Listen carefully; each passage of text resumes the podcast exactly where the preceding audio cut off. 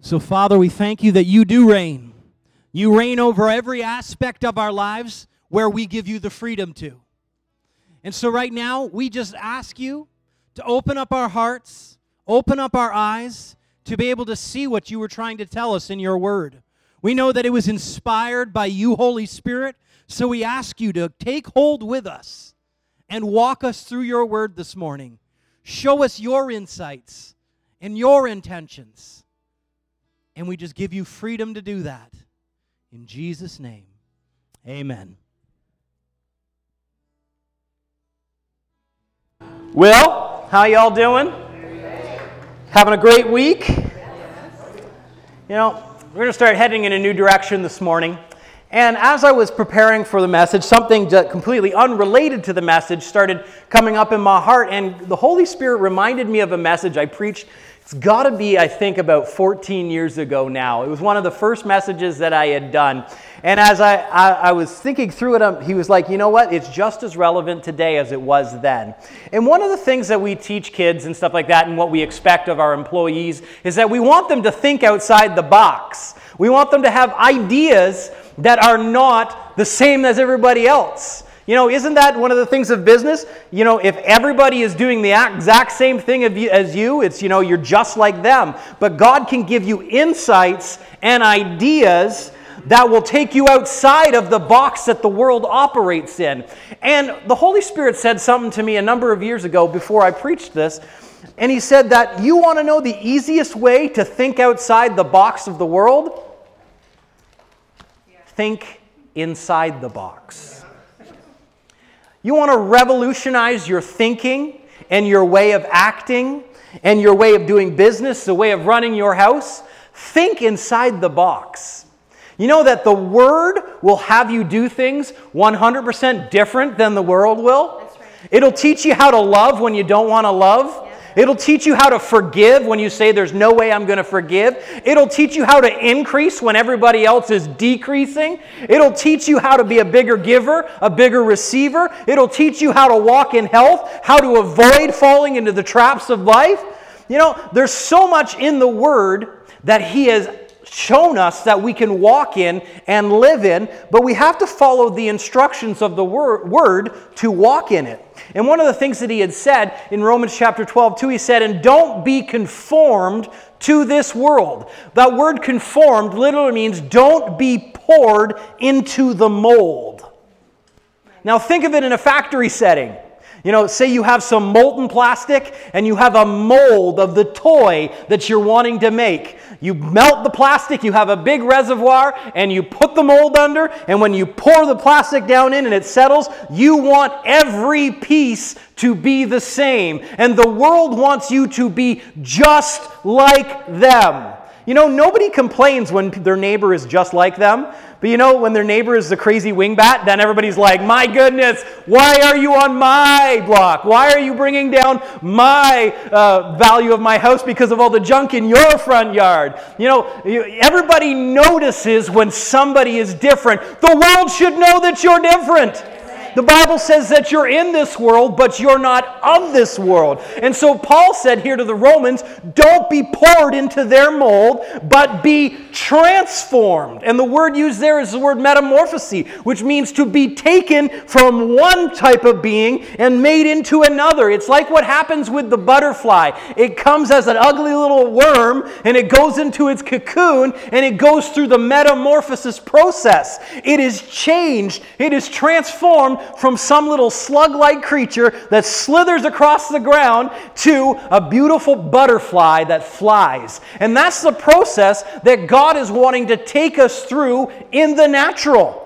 You've already been through that process spiritually. When you became born again, you became as perfect as you'll ever be. You're just like Jesus, one with Him, from the family of God. And so God is not only wanting to transform your spirit, He's wanting to transform your life. And so He says, but in order to do that, don't be poured into the world's mold, but be transformed by the renewing of your mind, that you may prove what is good and acceptable and the perfect will of God. I like how the Amplified says it. It says, Don't copy the behavior and the customs of this world, but let God transform you into a new person by changing the way you think. Paul told the Colossians, he says, Let the word of Christ dwell in you richly in all wisdom and teaching and admonishing one another in psalms, hymns, and spiritual songs, singing with grace in your heart to the Lord. So, what, is, what am I trying to say as we're starting off here? We need to let ours or your beliefs about yourself and your situation be Bible formed.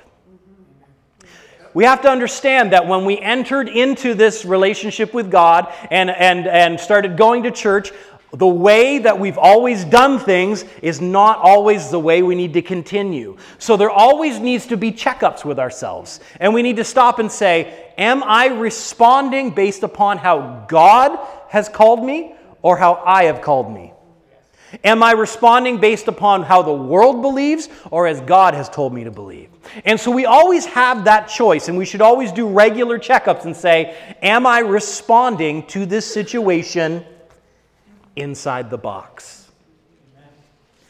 And so as we go through this, new, start into this new series today, think about are there areas in my life where God, I need to let go of my belief patterns and accept yours? Because we all believe differently. You know, though we come to this church, there are people that believe different aspects of what we believe or what we preach. And so we need to allow ourselves to open up our hearts and let the Holy Spirit form Bible formed beliefs. And so, Holy Spirit, we ask for that this morning as we go through this. Show us where the areas we've been believing things that aren't true about ourselves. And we just ask you to heal those parts and form your Bible thoughts in us. In Jesus' name, amen. Well, we're going to go over into Galatians chapter 3 this morning.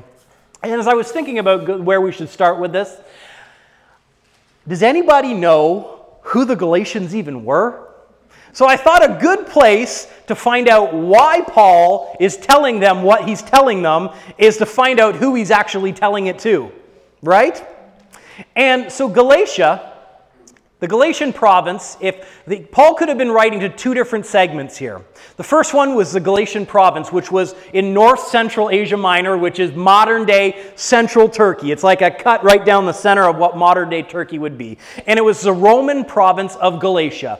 And so it was, it was a large region, but it's more likely when Paul refer- references the Galatians, he's talking about Galatia proper, which was in the southern part of Turkey and the southern part of that promise, pro- province. Yes, it's in the whole, but Paul actually traveled to that section, and it was really the Roman section, or the, uh, it's not necessarily that they were Romans, they were the Gauls that had take on, taken on Roman customs. And so it was the most like Rome across the sea.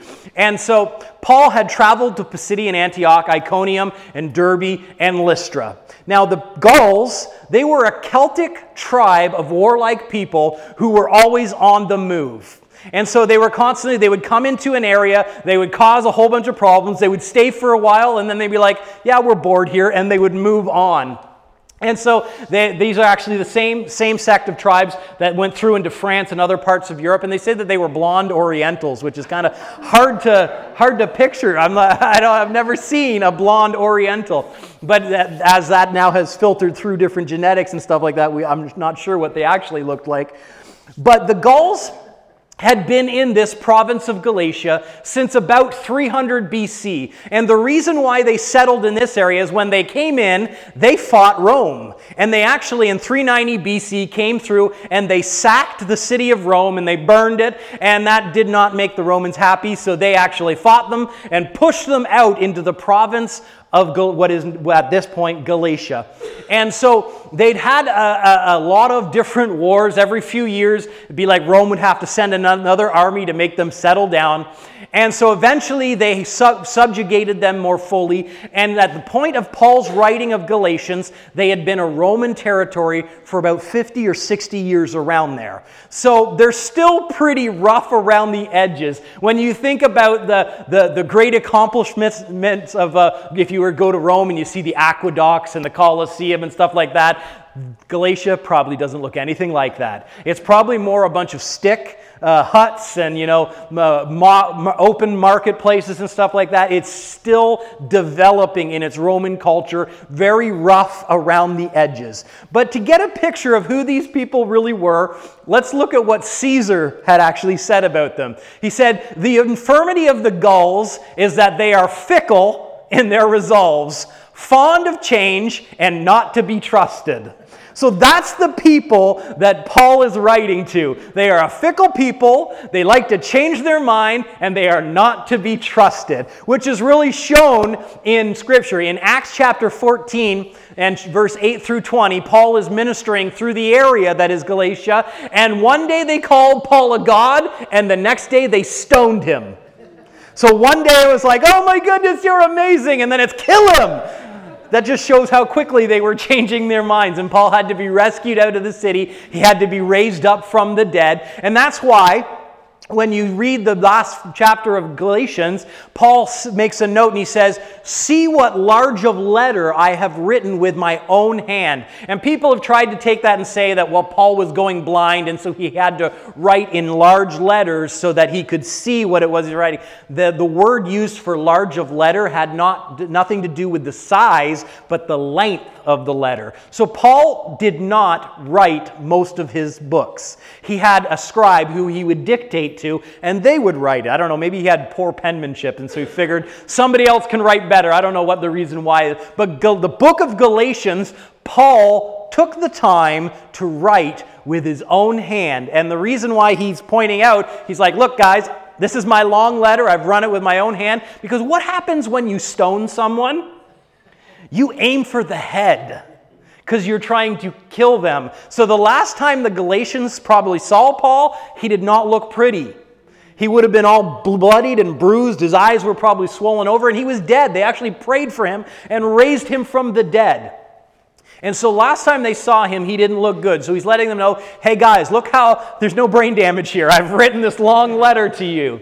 And so these are the people that Paul is writing to in the book of Galatians. And so we kind of get an idea just from that little character background why Paul is talking to them the way he is. In verse 1 of chapter 3, it starts this Oh, foolish Galatians, who has bewitched you? Who has cast a spell over you, is what he's saying. For the meaning of Christ's death was made clear to you as if you had seen a picture of his death on the cross. So Paul is just like, for a better use of the word, he's flabbergasted at them. He's like, How are you screwing this up, guys? When I was there, I made it pretty clear as if you were just looking through a portal or into a picture, you could have seen Christ on the cross and understood the meaning. So, whatever Paul's intention was when he preached, they're now missing what he had intended for them.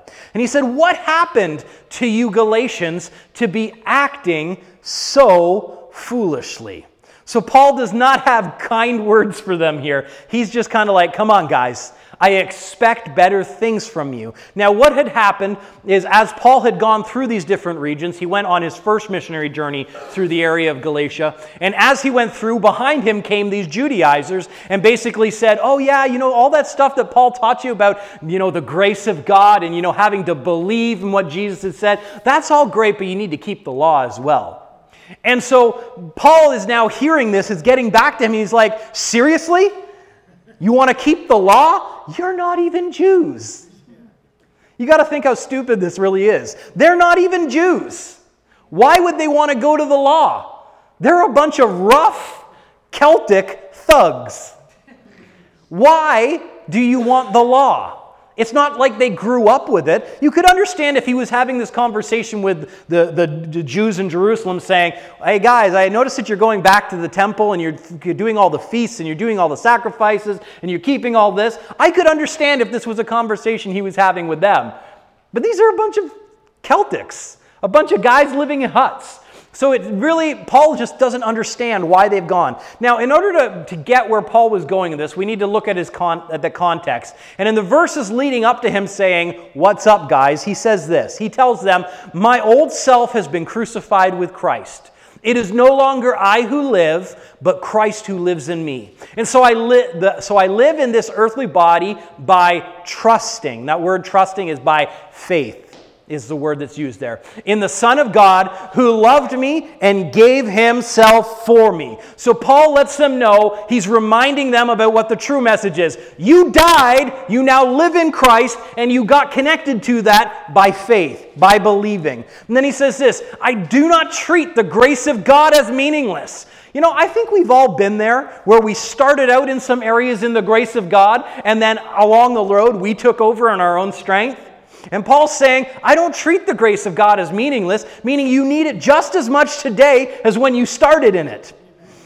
And he says, For if keeping the law could make us right with God, then there was no need for Christ to die. So that gives us a picture into what Paul is dealing with. The, the Celts, the Gauls, they are trying to now establish their salvation based upon their works rather than Christ's work.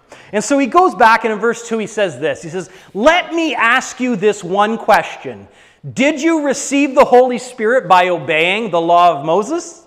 Of course not. He answers his own question. And he says, You received the Spirit because you believed. Everyone say, believed. believed. The message you heard about Christ.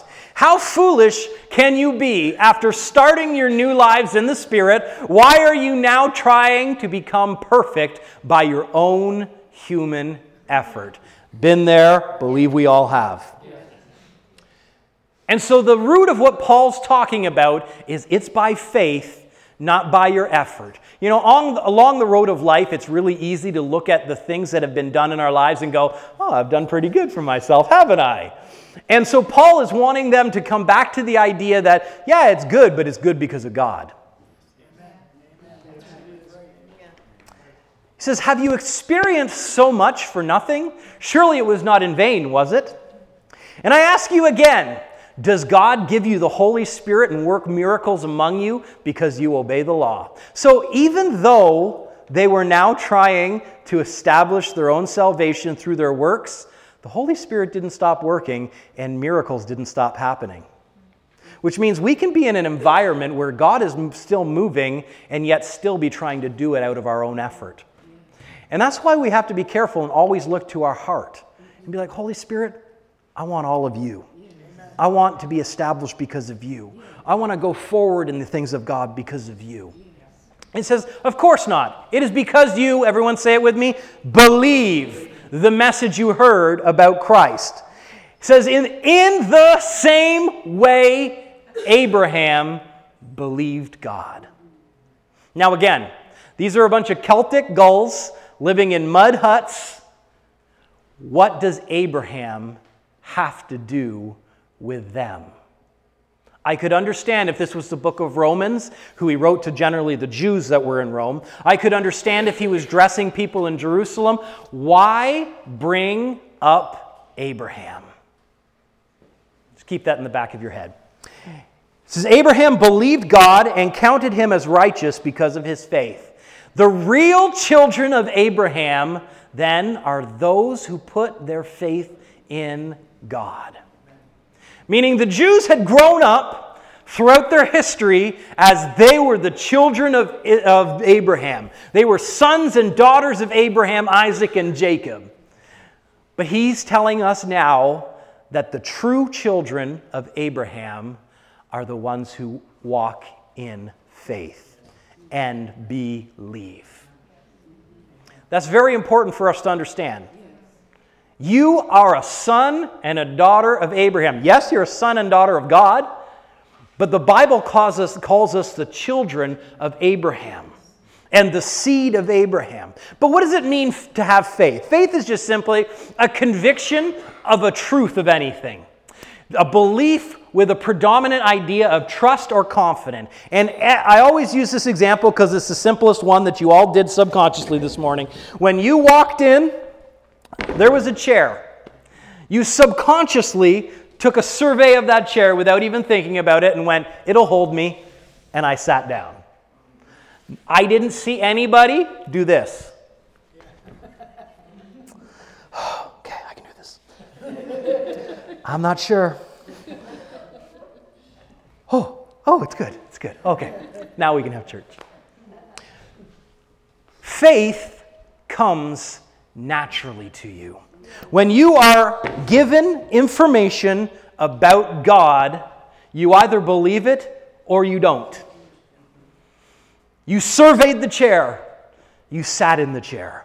You heard about what God has said about you, you walk in it. And that's why James says faith without works is dead, because they go together. When you believe something, you sit in the chair. And so, if you've been saying you've been believing certain things but aren't sitting in the chair, what do you really believe about the chair? Because if you believe about the chair, you'll sit. If you believe about the things of God, you'll walk into them.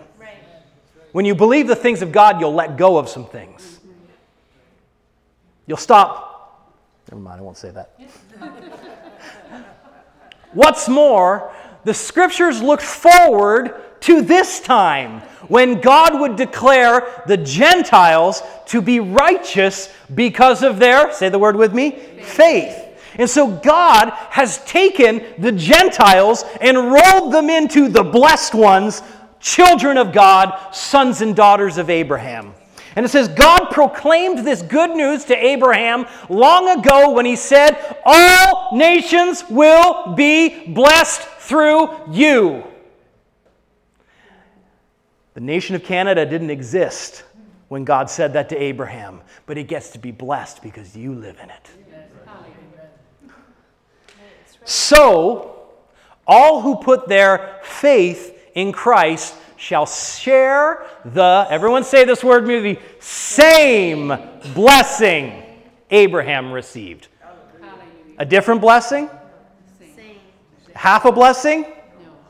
The same blessing that Abraham received because of his faith. And it says, But those who depend on the law to make them right with God are under his curse. Meaning, the way we act can actually bring us under a curse we've been freed from.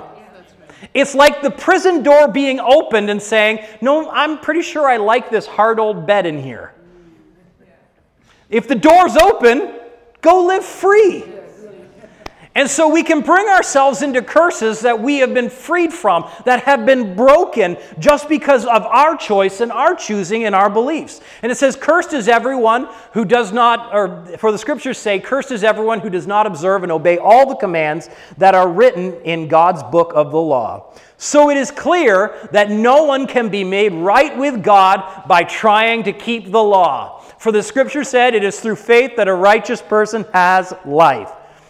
This way of faith is very different from the way of the law, which says it is through obeying the law that a person has life. Are we getting the picture of what Paul's been now talking about for 13 verses? Your works can't save you. Your works can't bless you. Your works can't heal you. Your works can't increase you but your faith can. And so the law is all about obeying. And religion still tries to make it about obeying. Obey what your pastor says, obey what all these things say, and if the word said it, you should do it, but you're not blessed because of that. You're blessed because you believe Jesus. So Paul says all that to get to this. Christ has redeemed us from the curse of the law, having become a curse for us. Christ, Jessica, has. Past tense, present tense, past tense. Is he going to come and do it again? No, the curse has already been broken off of you. Now, there's two fundamental curses that have been plaguing humanity First one is being the curse of the fall, which we will have to live with until Jesus returns. That was the one Adam and Eve screwed up, and God said, Now you have to work. Now you have to plant. Now you have to harvest. That was the institution of seed time and harvest, and as long as this earth remains, it stays in place. Then there was the curse of the law, which was given 400 years after Abraham. 400 years. Four, and then put some zeros. 400 years after Abraham. And so the reason why the curse has been lifted is so that you can walk into what was already established before then. Up until that point, the law put a block in there. You can't access this. But Christ became a curse so that we could be free from the curse. That. You have to understand how wording goes when we're reading through the Bible. He became a curse for this reason he's about to tell us. The word says that, other translations say so that, or that in order that. Basically, it's this happened so you can now enter what we're about to say. That the blessing of Abraham might come upon the Gentiles in Christ Jesus, and that we might receive the promise of the Spirit through faith. But he said that the blessing might come upon us. So Jesus physically became a curse for you so that this blessing of Abraham could come upon you. So it stands to reason that we should know what that blessing is because that Jesus did all of this so you could walk in it. Hallelujah. The word blessing here used is the word eulogio, which is where we get our word for eulogy. And for most funerals we go to, the eulogy is the sad time where everybody bawls. But do you know what the word actually means? It means to praise and to celebrate with praisings and to invoke blessings. And I love this one because this is the main structure of the word to cause to prosper, and to make happy, and to bestow blessings on, and to be favored of God. Do you know what the word favored means? Grace. But the main structure of the word eulogio is to empower to prosper. Jesus became a curse so that you could be empowered to prosper. Amen. That's how much important it was to him. You know, some people treat prosperity as well, that's just like a perk. You know, I don't really need that. I can be happy with what I got. Oh, I don't want to become too materialistic. Um, he went through all the cross so that you could be empowered to prosper, which means that we need to let go of some poverty thinking. And sadly, most of the church world is ingrained with poverty thinking. The devil has convinced them to settle for less. I got to ask you a question How do you take the gospel to the world with no money? How do you book a plane and take resources around the world with no money? The very root of the word eulogio, first part is logos which means to speak over or to declare over. The second part is the simple word you, which means to be well off, to fare well, to prosper. So put the words together. He has spoken over you so that you can be well off, farewell, and prosper. That's what the blessing of the Lord does on you. So, it's the blessing of Abraham that has come upon us. So we should probably know what that is. Does anybody know what God actually said to Abram? He said this Leave your native country, your relatives, and your father's family, and go to the land that I will show you. So, first off, God gives Abram instructions. And throughout your life, God is going to give you instructions and your blessing hinge on following the instructions. Why? Because if you believe God is good, you believe God is blessing you, you'll follow Him to the place where it is. That's not works when God says to do something and then you say, Well, I don't want to get into works. Um, if God said move, you move. If God said jump, you say how high. God says run, Run as fast as you can. And then be like Elijah and let him put the jets on you and outrun a chariot. Whatever God tells you to do, you do it. And throughout the Bible, you see that the blessing is always on the other side of saying, I believe you, I'll do it. So he says, Leave your father's land, your, fa- your relatives, and get out from that land. And he says, I will make you into a great nation. I will bless you, and I'll make you famous, and you will be a blessing to others. You know, here's where when people balk at prosperity, I'm like, how can I help others if I can't even help myself? The blessing of Abraham says, You'll have enough for not you, but everyone else too. That's why Paul said that you'll have, as you have opportunity for every good work. Not just some of the good works. He said every good work. You know, this topic doesn't make a lot of Christian people happy. It really makes them mad.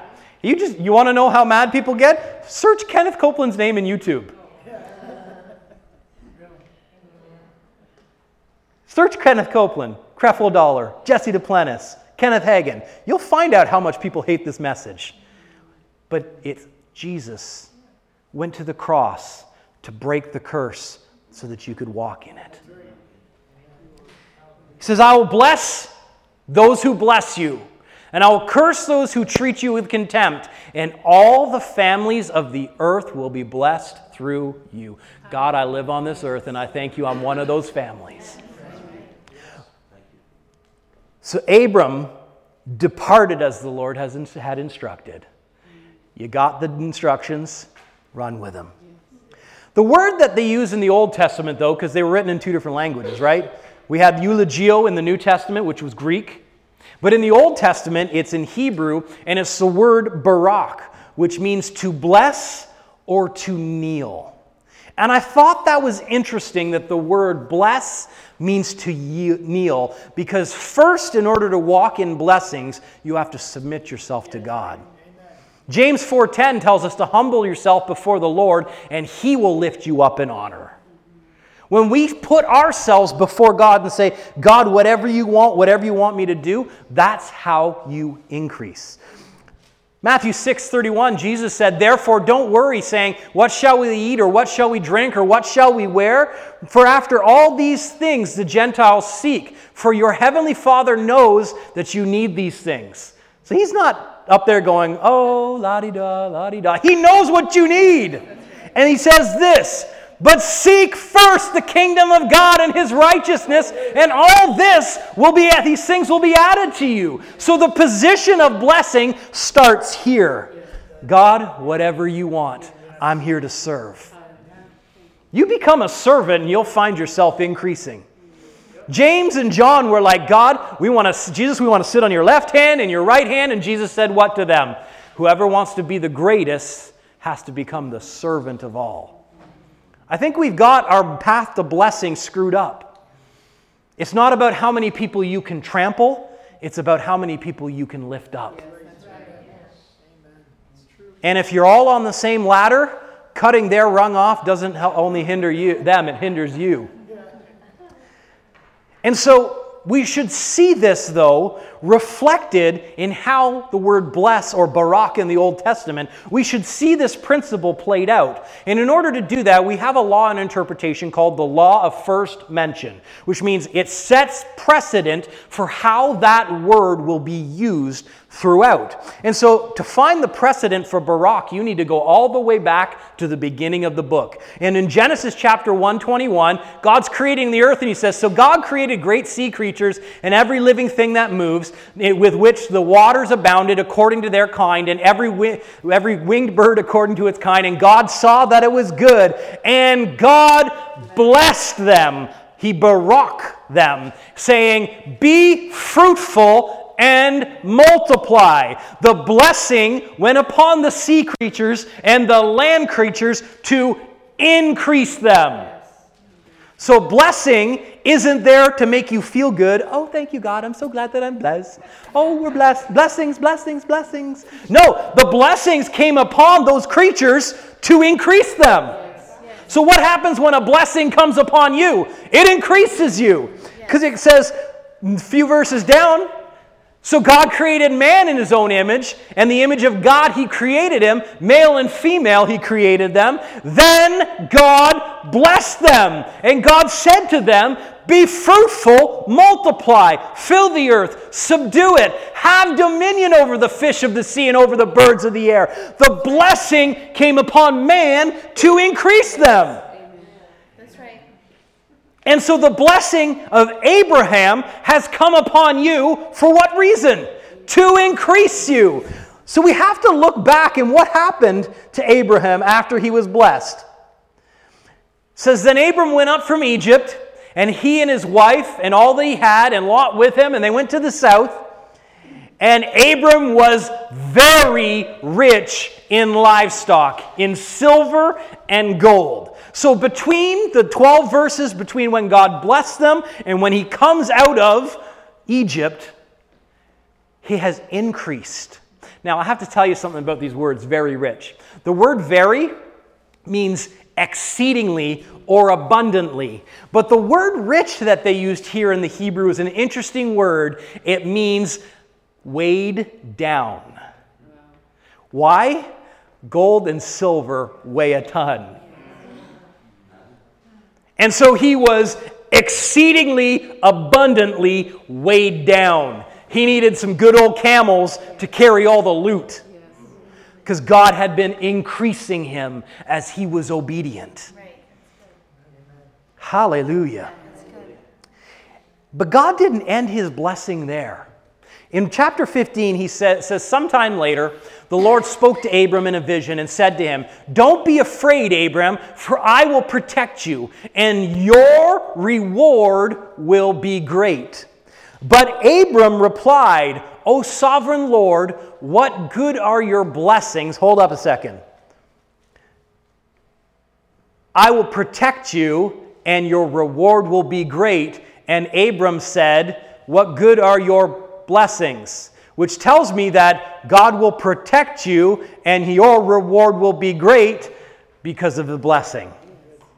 Because Abram just equated those two things to the blessing. He says, So what good are your blessings when I don't even have a son? Since you've given me no children, Eliezer of Damascus, a servant of my household, will inherit all of my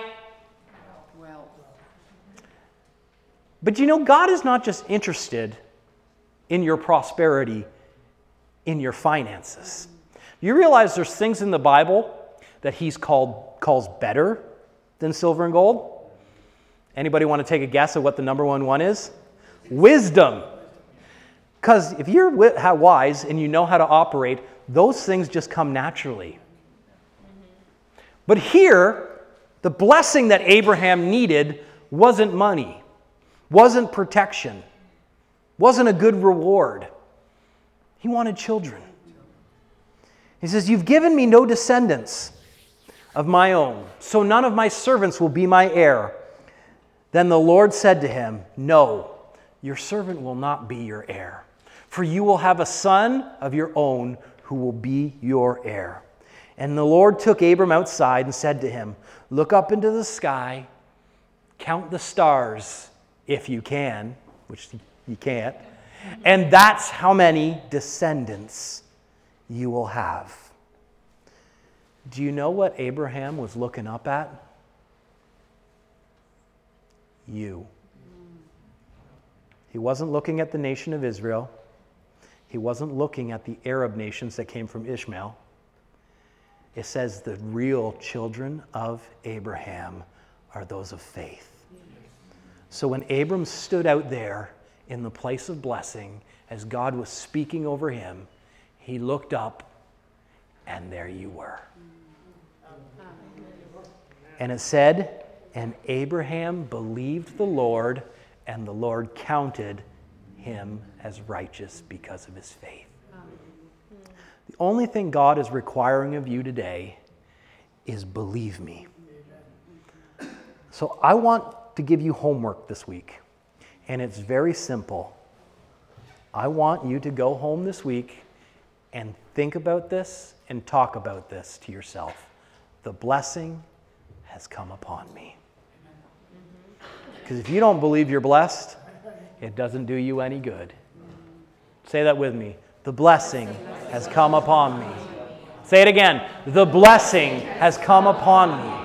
Say it again with me. The blessing has come upon me. Come on, say it like you mean it. The blessing has come upon me. Thank you, Lord, that the blessing has come upon me. Your blessing, Lord, that you spoke over Abram, that you have now given to me because you have removed the curse of the law out of the way. Oh, Father, we thank you for your blessings. And we ask you to open up our eyes to see your intentions for it. We know that you have people that you want us to help. Let us extend our blessings to them, Lord. Show us who we can lift up as we lift you high. You say that you draw all men unto you. And so we thank you for your blessings. In Jesus' name, amen. So now, when I say you guys are blessed, you're just starting. We're going to go over what that means over the next few weeks. Let's have some time to talk and some good coffee. You guys are dismissed.